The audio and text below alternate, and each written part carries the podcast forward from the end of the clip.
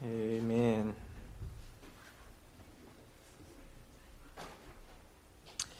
This morning we're continuing through the book of Matthew. And um, we're going to be talking about the servant of the Lord. The servant of the Lord. But before we do, let's pray together again. Father, we worship your holy name. And Lord, what, what a prayer. We, on that day when our strength is failing, the end draws near and our time has come, still my soul will sing your praise unending. 10,000 years and then forevermore. So Lord, that is that is our prayer. Lord, that whatever life brings our way. And sometimes those challenges are very great. We might be able to say as the end draws near uh, what the Apostle Paul said when he said, I have fought the good fight, I have finished the race, I have kept the faith. Henceforth there is laid up for me the crown of righteousness, which the Lord, the righteous judge, will award to me, and not only to me, but to all who have loved his appearing. And so we have loved your appearing, King Jesus. And we gathered together to remember when you came and to look forward to when you will come again. And we worship your holy name. So as we look at this text this morning, Lord Jesus, we pray that you would help us to see you for who you truly are. And this in Christ's name we pray. Amen. If you have a Bible, you can turn to Matthew chapter 12. So we talk about the servant of the Lord. As I mentioned in this uh, passage, um, Matthew quotes um, the book of Isaiah, and um, he quotes one of what is referred to as the servant songs in Isaiah. So, something that commentators have noticed for a long time and maybe you have too if when you've read the book of Isaiah, is that there are several passages um, where G, where it, uh, a, the servant of the Lord is referred to, refers to the servant of the Lord. Sometimes that servant is identified as the nation of Israel. Sometimes the servant seems to be an individual, and sometimes it's not clear which one. And and so there's kind of this mysterious figure who is the servant of the Lord who um, stands in the place of Israel, represents Israel, uh, but is faithful to Israel. Perhaps the most famous servant song um, that you will be familiar with is the end of Isaiah 52 and the beginning of Isaiah 53, which says he was um, he was uh, pierced for our transgressions. He was crushed for our iniquities. That's one of the servant songs. And so there's this figure that the prophet Isaiah prophesies about uh, who is the servant of the Lord. And we're going to learn more about him this morning from Matthew chapter 12, beginning in verse 15. Uh, and if you're able and willing, I invite you to stand in honor of God's word, the reading of God's word. Uh, Isaiah, uh, I'm sorry, Matthew chapter 12, beginning in verse 15. It says, Jesus, aware of this, withdrew from there, and many followed him, and he healed them all, and ordered them not to make him known. This was to fulfill what was spoken by the prophet Isaiah Behold, my servant whom I've chosen, my beloved, with whom my soul is well pleased. I will put my spirit upon him and he will proclaim justice to the Gentiles. He will not quarrel or qu- cry aloud, nor will anyone hear his voice in the streets. A bruised reed he will not break, and a smoldering wick he will not quench, until he brings justice, justice to victory. And in his name, the Gentiles will hope. The word of God. You may be seated. So, we're going to note five things about the servant this morning. We're going to talk about the wisdom of the servant, the identity of the servant, the mission of the servant, the gentleness of the servant, and the hope of the servant. The wisdom, the identity, the mission, the gentleness, and the hope of the servant. So, first, we're going to talk about the wisdom of the servant. And so, when we look at this section here in the book of Matthew, as we've mentioned before, this is a section of growing opposition to uh, the ministry of Jesus. It really began back in chapter 10, right, when Jesus warned his disciples that when they go out to proclaim him, they will face opposition. Okay? Uh, they, they, they will be persecuted. Even John the Baptist, as we saw in Matthew 11, had his doubts uh, concerning Jesus, most likely due to the unrealized expectations that they had of who the Messiah was to be. Okay? And, uh, and Jesus, uh, in, in immediately prior to this, as we talked about last week, has directly challenged the religious establishment, if you will, particularly on their traditions associated with the Sabbath. Okay? And and we saw at the end there, right before our passage there, verse 14 in chapter 12, it says that the Pharisees went out and conspired against him how to destroy him. Uh, and so and and and then throughout even the remainder of chapter 12, we see further opposition to Jesus. Okay? But right in the midst of this passage here, if, if, you, if you're reading the book of Matthew and you're reading through chapter 12, verses 15 through 21 there, it just, it seems a little out of place. It, it seems a little weird. Uh, you know, it's like, what, what, what is, what is Matthew getting at here? And, and how is this a fulfillment of this, of this prophecy? Well, I think what it is, is that in, in kind of this, uh, this climaxing sense of, of, of uh, or this increasing sense of opposition to Jesus, and, and this uh, and the and primarily built around the the false expectations of what the Messiah should be like. Matthew is, is choosing to just kind of interject in the middle of this, right? A, a quotation, a passage to, to show to show who Jesus really was. To show that there's Old Testament warrant that Jesus is the way that he is rather than rather than what they wanted him to be. Okay, and so he, he, he kind of interjects this quotation in here, this very important quotation, to lay down for us, the reader, who Jesus was called to be so that we wouldn't, as the readers, so that we wouldn't miss what so many in Jesus' day did miss.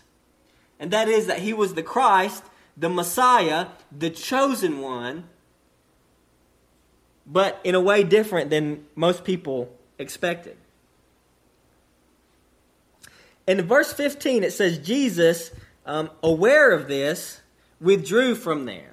And so we have to ask, aware of what? Well, as we just read in verse 14, aware that the Pharisees were starting to plot against him how they could kill him. Okay? And so it says, Jesus, aware of this, withdrew from there. Okay? It would, it would, uh, he withdrew from there. And then he says that this, Matthew says that this happened in fulfillment of Scripture. And then he quotes Isaiah 42, as we just talked about. The first thing I want to see here about the servant of the Lord, as I mentioned, is I want to talk about the wisdom of the servant. The wisdom of the servant. Now, now we have to ask, um, how is this, how, how is this a fulfillment of the passage? How is this a fulfillment of the scriptures?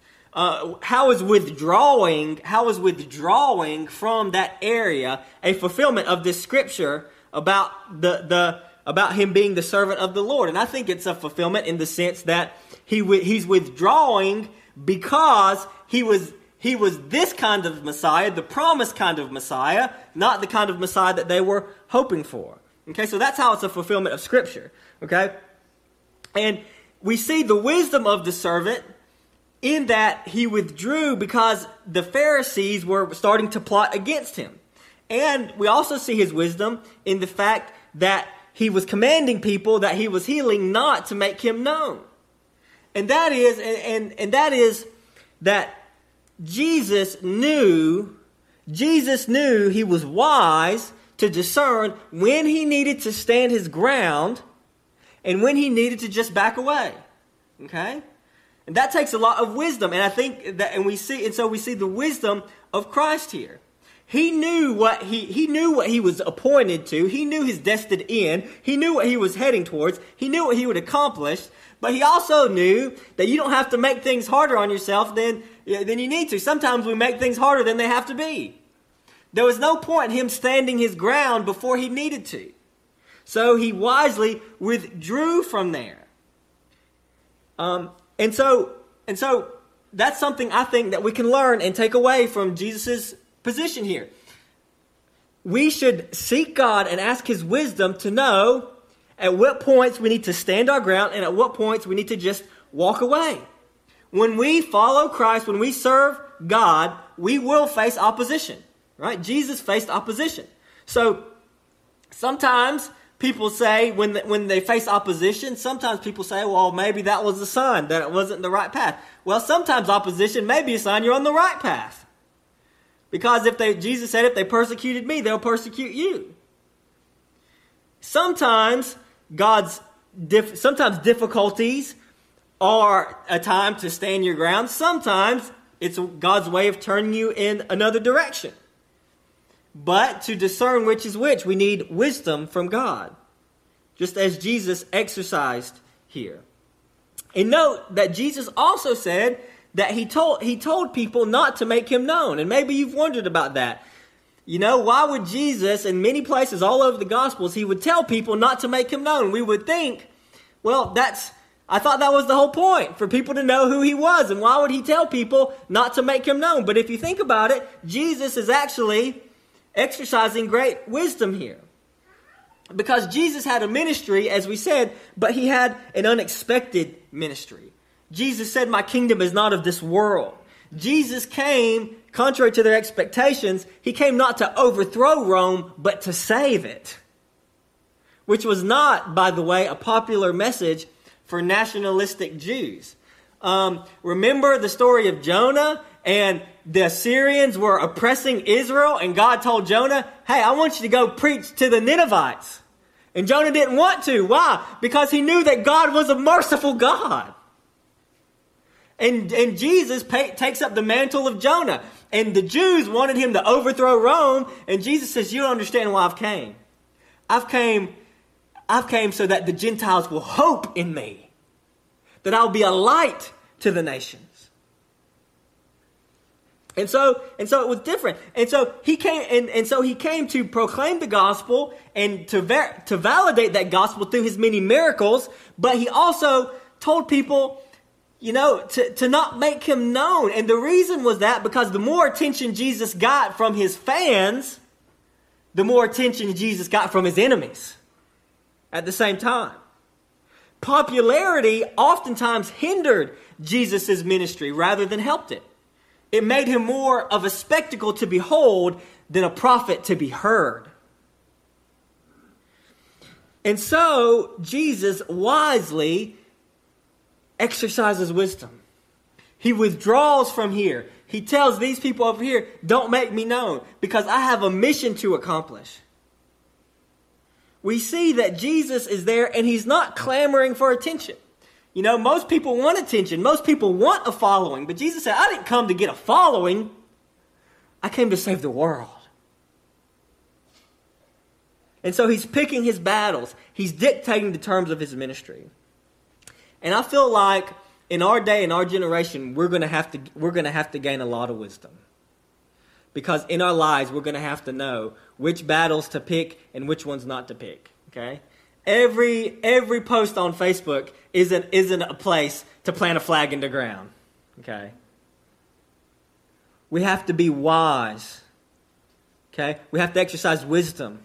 We have to think critically and learn to stand our ground and and and and be careful too not to just gain a following. You know? I'm a, I'm afraid, you know, if you if you pick battles, you can gain a following. You know that if, if I if I make the right Facebook post and tag the right people in them and stir up a good bunch of controversy, guess what? A lot of people start flocking to your page, seeing what what's he going to stir up next. You know, that's easy to do. But Jesus wasn't there to, to, to start a fight, to pick a battle. He wasn't clamoring for attention. He had a mission to fulfill. And that's what we do. We have a mission to fulfill. And so we can't let what's happening on the outside. Someone may want to pick a fight for us with us, but if that is going to get in the way of the mission we have to fulfill, then sometimes we just have to walk away. To, to stay focused on the mission God has for us. So, number one, we see the wisdom of the servant. Number two, we see the identity of the servant. Verse 18 there says, Behold, my servant whom I've chosen, my beloved with whom my soul is well pleased. I will put my spirit upon him. And so, um, so there's this motif here uh, that is picked up by Isaiah about the chosen, my servant whom I have chosen. Right there. So I, I think if you if you read the the the Old Testament, you'll pick up on this, this chosen motif, this chosen servant. God, God, for example, he, he chose Abraham, right? He chose Abraham to do what? To be his, to be his chosen people and his offspring after him to be his chosen people. He didn't choose everybody. He chose Abraham to be the vehicle through which he would bring his salvation into the world. Just as he chose Israel. And then that chosen motif gets carried forward. He chose, he chose Moses, right? Moses didn't choose God. God chose Moses through the burning bush to be his prophet, to lead his people out of slavery from Egypt into the promised land. He chose Joshua. He chose David to be the king of Israel against whom all future kings would be weighed. He chose David to give David the promise that it would be one of his offspring who would reign on the throne of Israel forever. It's God's chosen servant.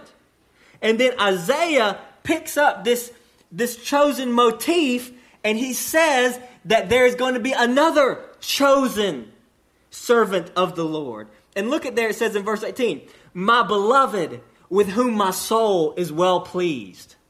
Does that sound familiar? It should, because the only two places in the Gospels where God audibly speaks, he says these words. At the baptism and at the transfiguration, God the Father speaks from heaven and says, This is my Son, with whom I am well pleased. You might not have realized that, but that, those words that God the Father spoke were, were not chosen, were, did not just come out of thin air.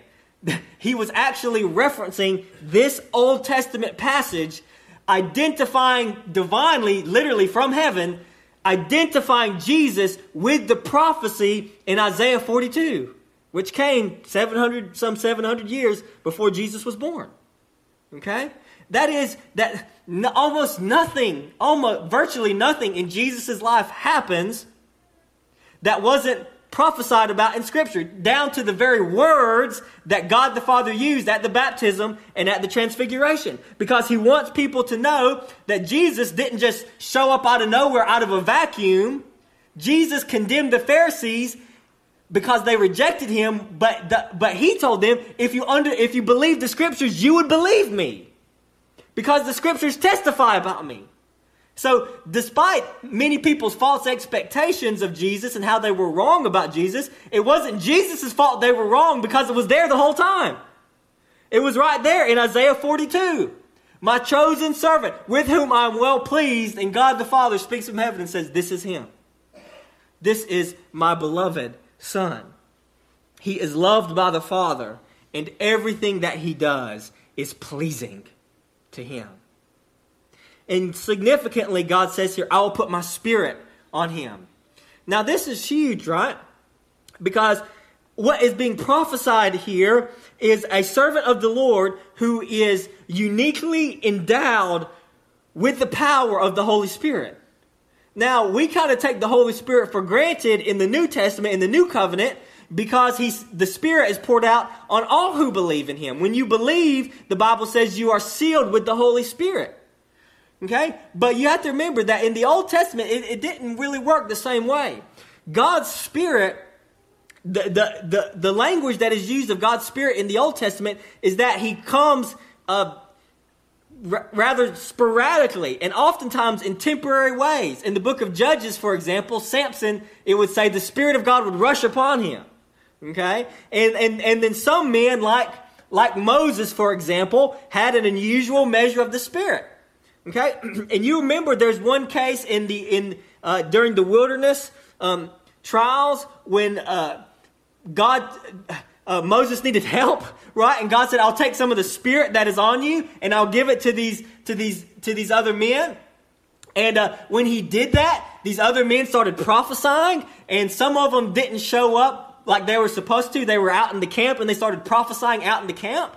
And uh, Joshua uh, said, Go get them because they're prophesying out in the camp. And he was concerned that these other men prophesying would kind of uh, diminish Moses' authority because now Moses wasn't the only one who had this, this measure of the Spirit. And in Numbers 11 29, Moses responds, says, uh, Moses says to him, Are you jealous for my sake? Would that all the Lord's people were prophets and that the Lord would put his Spirit on them. Okay? Well, that was what? That was Moses' wish, but guess what? It wasn't realized in the old covenant. But guess what? Guess what we have through Jesus Christ? We all have the Spirit of God. God answered Moses' prayer, not specifically to Israel exactly, but to the true Israel. That is to the whole world, to those who believe.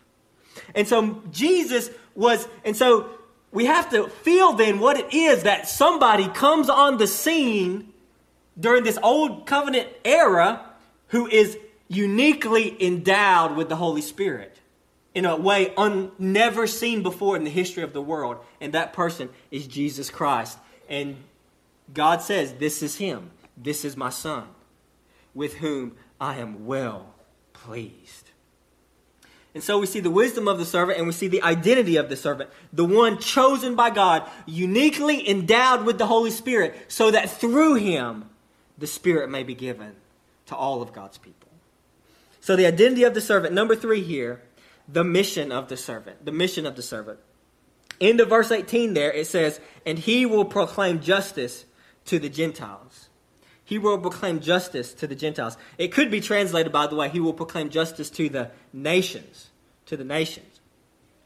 So, as we've said here, lots of controversy around Jesus deals with the, the misunderstanding about the nature of his ministry.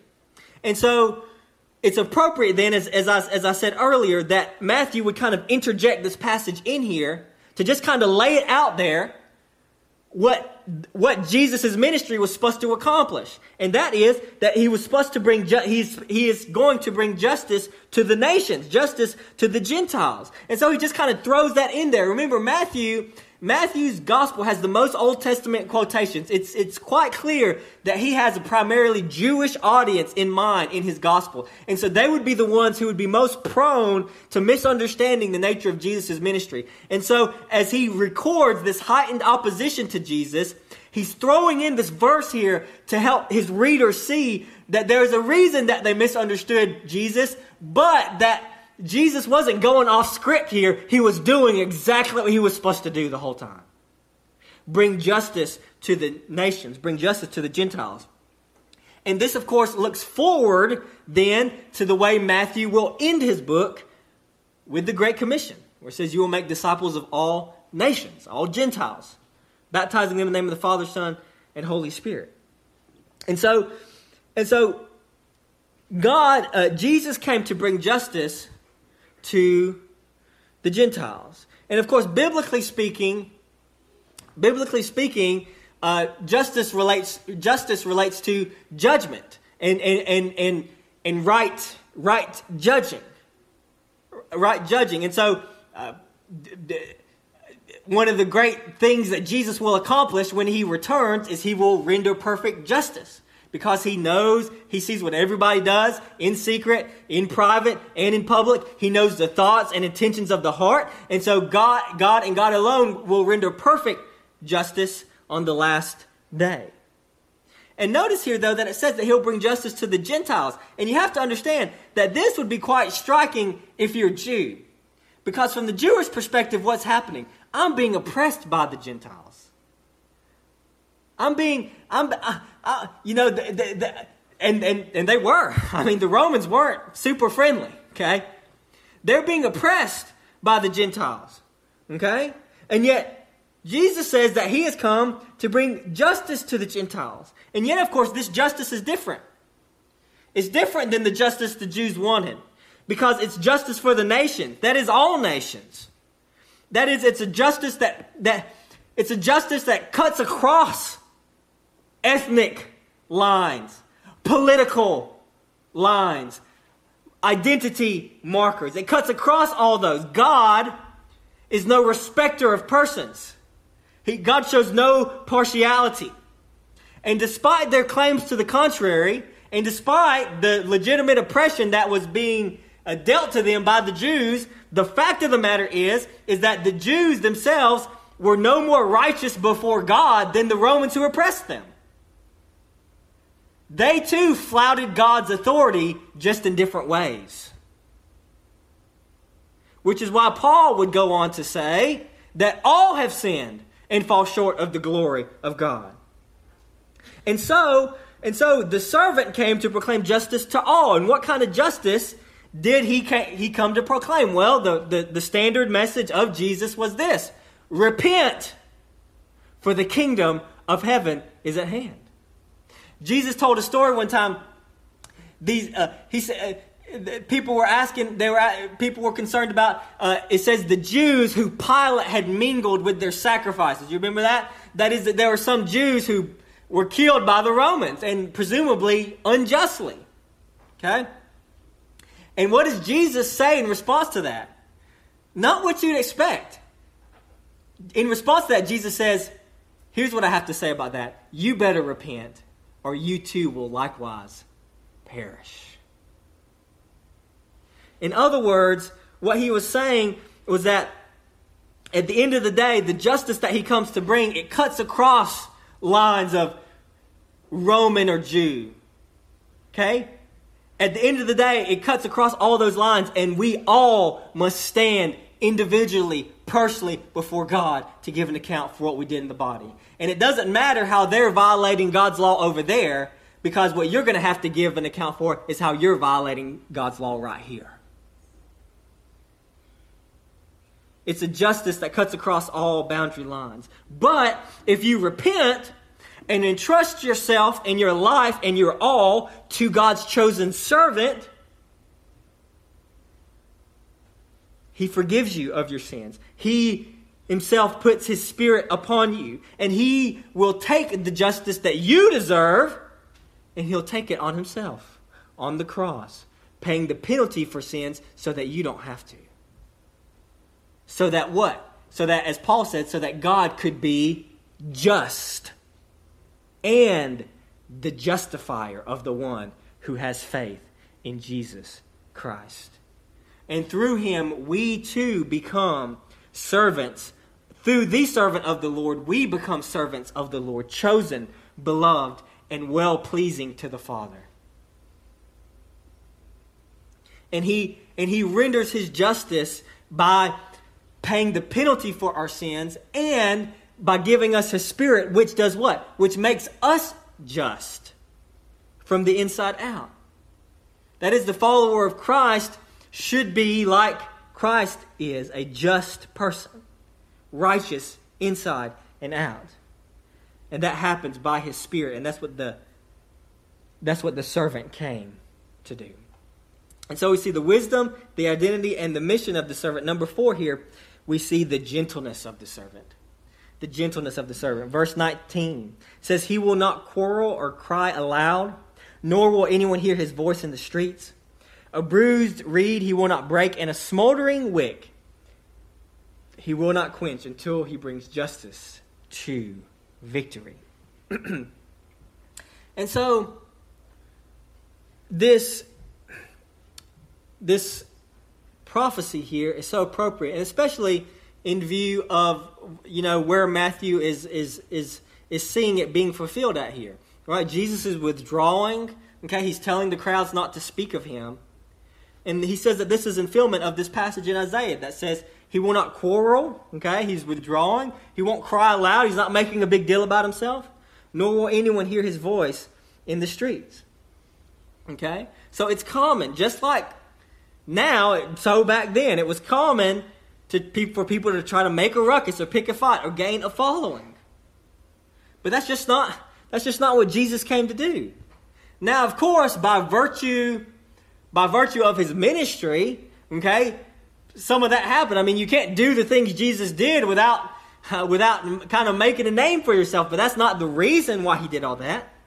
The reason why he did what he did was to fulfill what was foretold of him, to please the Father, to be obedient to the Father in all things. And so, what we see is the supreme gentleness of Jesus.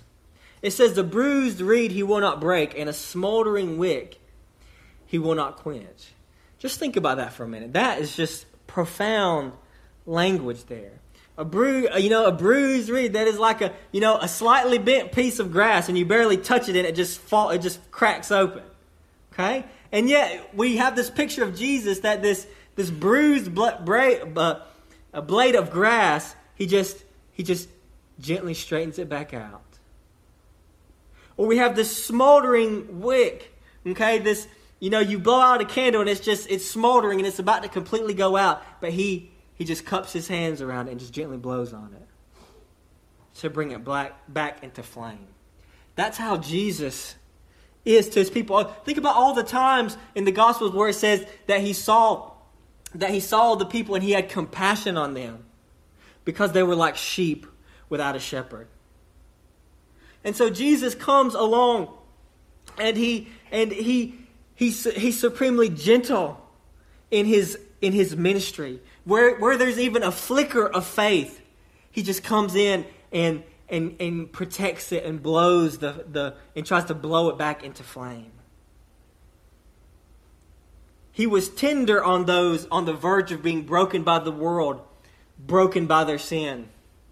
There's the, there's the prostitute woman who came to him, and, uh, and she breaks the, uh, the, the expensive vial of perfume on his feet and, and anoints his feet and, and dries it off with her hair. And the Pharisees around, they're, they're, they're looking at her and they're just thinking, what in the world? Why, why is she in my house?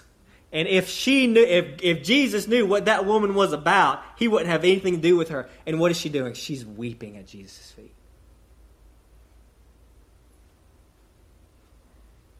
He's gentle, he's lowly in heart. And I just want to say this that we got we have a lot to learn from Jesus here. Because like I said, it takes wisdom. There are times to stand your ground and there are times to not. And there's and there's a great temptation and we will fall into it if we're not careful to think to to to to not be gentle as we ought to be in the name of standing our ground and sticking a flag in the ground. I just think we have to be very careful here.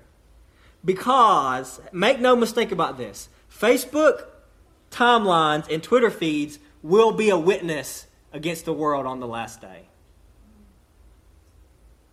And a lot of us will have a lot to give an account for. Why we, why we said that in that way that did absolutely no good didn't help anybody, didn't win anybody over. Because it doesn't just matter what we say, it matters how we say it. And I'm not saying, of course, because, uh, no, gentleness does not mean we can't say hard things. Jesus said hard things. But he did it not to condescend, not to name call, not to win a fight or to pick a fight. He said things to, to speak the truth and to persuade people and to plead people and to convince people. But he didn't do it just to pick a fight. And so we just we just have to be we just have to be very careful here. You should know and some of it's some of it's warranted, some of it isn't. But you should know that there's a whole if, if you don't know this this you should know this there's a huge huge segment of american society because of their experience because of the media because of whatever their perspective is that they think that conservative christians all they are are conservative political idolaters i'm telling you if you don't know that you should know that that they think that that our religion, all it is, is an excuse to be politically conservative and to foist our oppressive views on the rest of the country. It might not be fair, but I'm telling you, that's what a large, huge portion of our society thinks that what that, that that's what we are. Okay, you should just know that. Okay. I'm not saying that anything. Uh, many times, things that we do in purity of heart and clean conscience will be misconstrued. But I will say this: we do contribute to a lot of it. And so, this is my plea as a pastor in this day, in our moment. And I ask you this I, I, as I ask this of myself, and I ask it of you as members of Cottondale Baptist Church. Please be watchful of what you post on social media. Please. And here's a test for you. If you went through your timeline, if, if someone who had no idea who you were went through your timeline, had no idea who you were, went through your timeline, what would they come, what taste would they what taste would they be given in their mouth? Would they think, I don't know this person, but based off their post, they really love politics, they really love Donald Trump, or would they come away with thinking they really love Jesus Christ? I'm telling you, be careful. We don't want to contribute anymore to the challenges we already face. If you're going to be known for something, be known for this. Be known for your love for Jesus. Because other things are important, other things are very important. I'm not saying politics and things like that are of no importance, but let me tell you something. They infinitely pale in comparison to the importance of Jesus Christ. And so we need to learn from Jesus, who is gentle and lowly in heart. A bruised reed he wouldn't break, a smoldering wick he wouldn't quench. The wisdom, the identity, the mission, the gentleness of the servant, finally, the hope of the servant. The hope of the servant. Verses 20 and 21 says, uh, it says, until he brings justice to victory, and in his name the Gentiles will hope. So notice this. This is fascinating here. It says, A bruised reed he will not break, and a smoldering wick he will not quench until he brings justice to victory. Now that's fascinating, isn't it?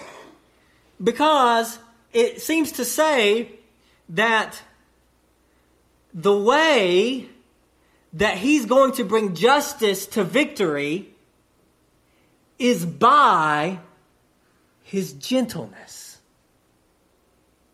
That's interesting, isn't it? We think to win a battle, we have to not be gentle. But Jesus, here, the scripture says that the way Jesus was going to bring justice to victory was by his gentleness. It was by the fact that when Jesus was being reviled and slandered by the religious leaders before Pilate, and Pilate says, Don't you have anything to say for yourself? And Jesus says, Nothing. He says nothing. He was being spoken evil against, he was being slandered. He could have rightly defended himself. And he didn't say a word. Why? Because at the end of the day, he was there, he was about to be crucified, not because of the slandering Jews, but because it was the will of the Father. That the sins of the world might be forgiven. The justice to the nations that Jesus Christ came to bring was achieved not by force, not by asserting self, but by denying self. It's a justice that conquers, get this, not by fear and violence, which there's a lot of that being pandered about today. Fear and violence.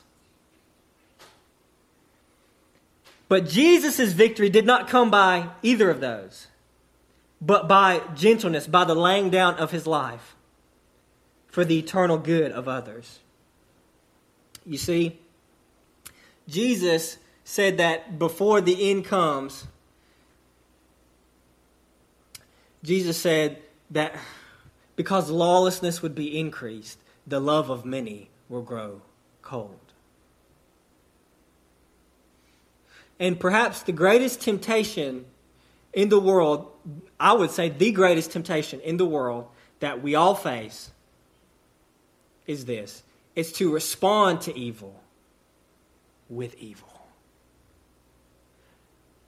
It's the, it's the sin that seems so easily excusable because they were wrong. That means I can be wrong too. That might fly today, but it won't fly before the judgment seat of God. Evil cannot be conquered with evil. We have to overcome evil with good. And that's what Jesus did. And humanly speaking, the greatest injustice that ever took place in the world was the crucifixion of the Son of God. And Jesus didn't say a word. He laid down his life for the good of others. Why? Because evil cannot be overcome with evil. It must be overcome with good. And you see, Jesus was in fact crucified, and the religious leaders probably thought that they had won, but they didn't. Because Jesus rose from the dead, and his gospel was proclaimed and is proclaimed throughout all the world. And to this day, 2,000 years later, wherever the gospel is preached, people are believing in him who died and rose again. Why? Because he overcame evil with good. And because of this, Matthew, this quote closes out in verse 21 there. It says, In his name, the Gentiles will hope. You see the contrast here? You see the shocking nature of this right here? This is God's chosen servant. This is the one prophesied by Isaiah. Here he is right here. And the very ones who were supposed to hope in him weren't doing it. But guess what? The ones who were just far off and who had no idea what was going on, they were the ones that when they heard about him, in him they hoped. Jesus is the hope of the world. You see, everyone out there today, everyone out there, they're, they're clamoring. Eh, people are clamoring for hope. They're dying. They're scared. They don't know what's going on. They don't know what's going to happen. This life, as far as they're concerned, this life is all that there is. So if I lose this life, then I got nothing. No hope. Fearful, afraid. What am I doing? Why am I? Why do I even exist? What purpose do I have in life? That's why, you know, people, that, one of the arguments about why people aren't having children is I don't want to bring children into this kind of world because all they see is this world is just hopeless and futile. But the Bible says Jesus is our hope. The Bible says the world isn't always going to be this way. The Bible says Jesus is the resurrection and the life, the first fruits from the dead. What does that mean? It means there's more coming. And just as Jesus rose from the dead, we too will be raised from the dead. And the Bible says even this created order, which groans in the pains of childbirth, will receive its own resurrection in the new heavens and the new earth. It won't always be this way because there is hope. And we know there is hope because Jesus is alive. Jesus is alive. And because he lives, we also will live. So, as I close this morning, I just want us to remember that Jesus is our hope. And maybe there's someone in here, maybe there's someone watching online this morning who doesn't truly grasp the hope that we have in Jesus Christ. I just want to say, look to Him, believe in Him, turn from your sins, trust in Him, surrender your life, give everything to Him, and you can have hope. You'll finally know what you were made for from the very one who made you. You'll know that this life isn't all that there is. And then and then guess what? Then you don't have to be afraid. Don't have to fear. Because this ain't all that there is. There's infinitely more to come. So what does that mean? That means now I can live for him boldly, courageously, without fear. Because I have hope. Let's pray. Father, thank you for Jesus Christ. This morning, Lord Jesus, we hope in you. We cling to that hope, Lord. We fight and put to death the lies of the world, the flesh, and the devil that say that there is no hope. And we have certainty and confidence in that hope because, Lord Jesus, you are alive. And because you live, we also will live. And so, Lord Jesus, I pray this morning that we would live as those who have hope. That we would not clamor about, that we would not give in, Lord, to fear and worry and anxiety, Lord, but that we would live lives of bold, confident faith because we have hope. And I pray this morning, Lord, you know there may be someone listening right now who maybe they just feel like there is no hope. But I pray that by faith this morning you would grant them to see that you, Lord Jesus, are in fact alive, and that changes everything. That changes everything. And since you live, Lord Jesus, I pray that they would come to see that there is hope that there's an eternity to come, that we will stand before you one day and have the privilege, by faith in you, to be forgiven of our sins and have the privilege of offering our life to you so that when we stand before you, we can say, Jesus, I gave it all for you. I live for you. I live for something greater than myself because I believed and I had hope. I pray that some today might find that hope. And it's in Christ's name we pray. Amen. Amen. Thank you, church. We're going to sing now a song of decision, a song of response. This is your opportunity to respond to how the Lord has spoken to you. Maybe someone or something is on your heart. You want to lay it to the Lord. Maybe today you want to just come and just recommit to hope in the Lord. Maybe you'd like uh, to pray with me about something. I'd be glad to do that. Maybe you'd like to talk more about how you can follow Christ. Um, you can contact me.